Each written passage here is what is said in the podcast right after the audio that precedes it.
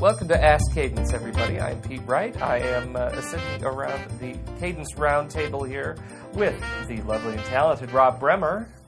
Well, I don't know about the lovely, but thanks, Pete. It's good to see you too. and joining us again this week, Sean Harry from uh, Oregon Career Management Solutions and ASTD. Sean, welcome back. Thank you. Nice to be here. We had a uh, we had a, a, conversation last week that was uh, that was too short on resources for finding uh, uh, for getting yourself trained, doing a, a, career skill assessment, and uh, what came out of the the after conversation, the post show discussion that uh, that we did not air, is is this whole discussion about funds, and. Uh, I think Rob, I think it was you who said at the end of the day, it all comes down to funds, and we all know that even in, in a volatile uh, economy, even in an era where training and development dollars might be constrained, there is still a responsibility uh, on the project management side, on the engineering side, to get your people trained if it is appropriate. So, what do you do to think proactively to figure out a way that the project wins if it concerns training? Can you fill us in on your thinking there? I think it's a, a worthy discussion. Well, thanks for asking, Pete. I think what we're talking about doing here is inviting project managers and HR directors of training to, uh, to expand their typical thinking just because of the nature of their training and their backgrounds and look outside the box in terms of finding solutions, both individually and for an organization.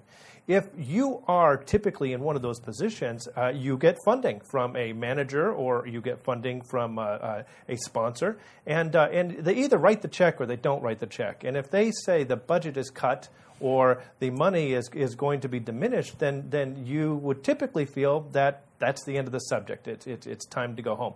But there are some alternate ideas. What we would propose at Cadence is the idea of uh, looking outside the box. Here's an example. Let's make it very pragmatic. Let's say that you are a manufacturer and you're working with a supplier. What about going to the supplier and saying, We have a common issue and we have a common situation.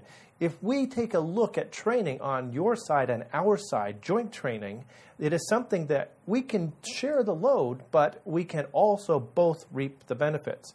If you are the vendor supplying to a larger firm, you might also think, it's worth my time to approach them with this idea because I can show them that if we both approach this training situation together, we can have reduced costs or improve quality or uh, change the cycle of delivery time. Uh, therefore, it's worth doing.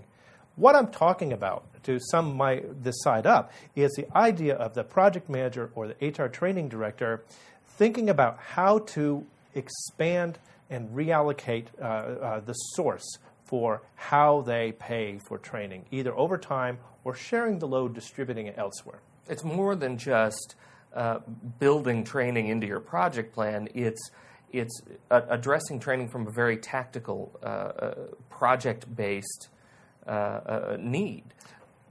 For, to ensure that everybody, core and extended teams, are all speaking the same vernacular, you get maybe collateral benefits that you might not have had if you if you were just to approach it from a traditional, isolated, or discrete training and development model too. There, there may be some additional benefits that you could realize in this model. Absolutely. And let's say, as an example, your funding has been cut.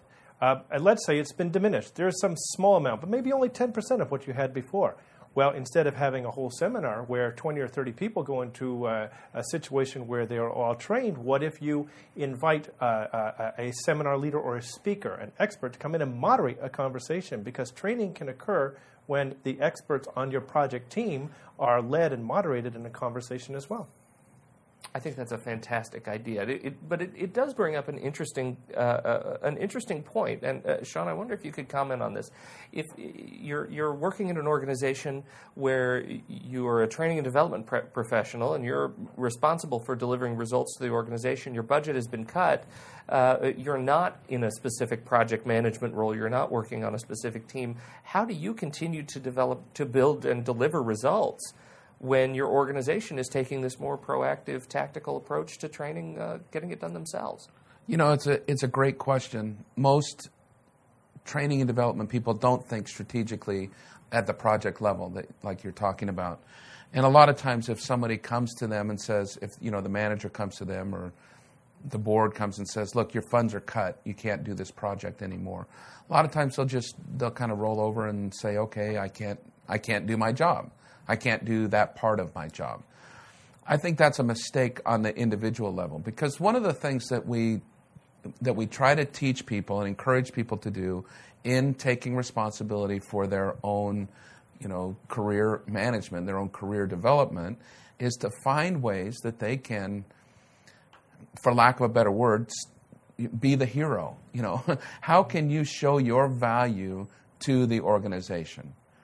And and if a training person, a manager, you know, training and development person will begin to think strategically at the project level, then perhaps they'll, they will want to make the case back to their upper level management and say, look, if you cut training out of this project, here's how it's going to affect the whole project. If you cut this back to this level, uh, this is how it's going to affect the whole project.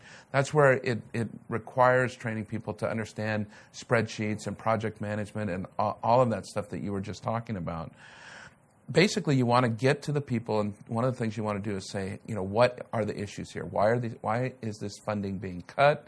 How can I help you solve your problem, both financially, and how can I help you solve the problem that's going to come about by not having training in place for the people who are going to be working on this project.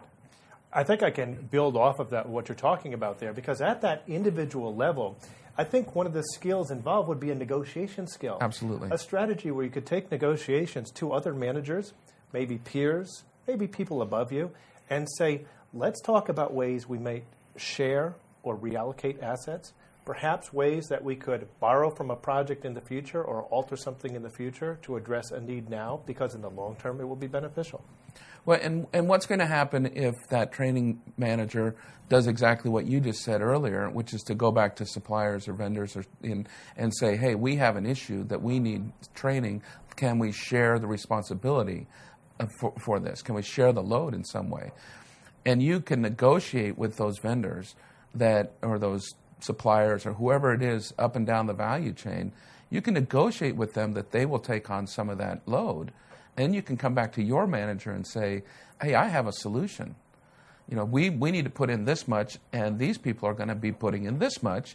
There we go. Again, it's back to your project management, thinking strategically, having all of the all of those tools in place to help solve the business needs of the organization. What a wonderful solution. You're talking about having project managers being more proactive about the training that they need to deliver for their team and having training and development managers and directors thinking more proactively about how to facilitate a training and development discussion around the key strategic needs yes. and not just global training initiatives make sure everybody is getting trained on the right. same things. Absolutely. Very Absolutely. strategic, very focused very tactical. That is a uh, that is a great outcome. Uh, this is a good discussion. Again, too short, but uh, thank you, gents, for sitting down and, uh, and and talking about this. We will see you next week on Ask Cadence. Thank you, Pete. Have a good Take day. care. Learn the skills you'll need to develop your personal skill audit and enroll in a Cadence project management seminar near you. Learn more at cadencemc.com. To learn more about our guest, Dr. Sean Harry, visit him online at Career Management Solutions, www.orcms.com. Dr. Harry is a regular blogger and host of the Perfect Career Podcast, available in the iTunes Store.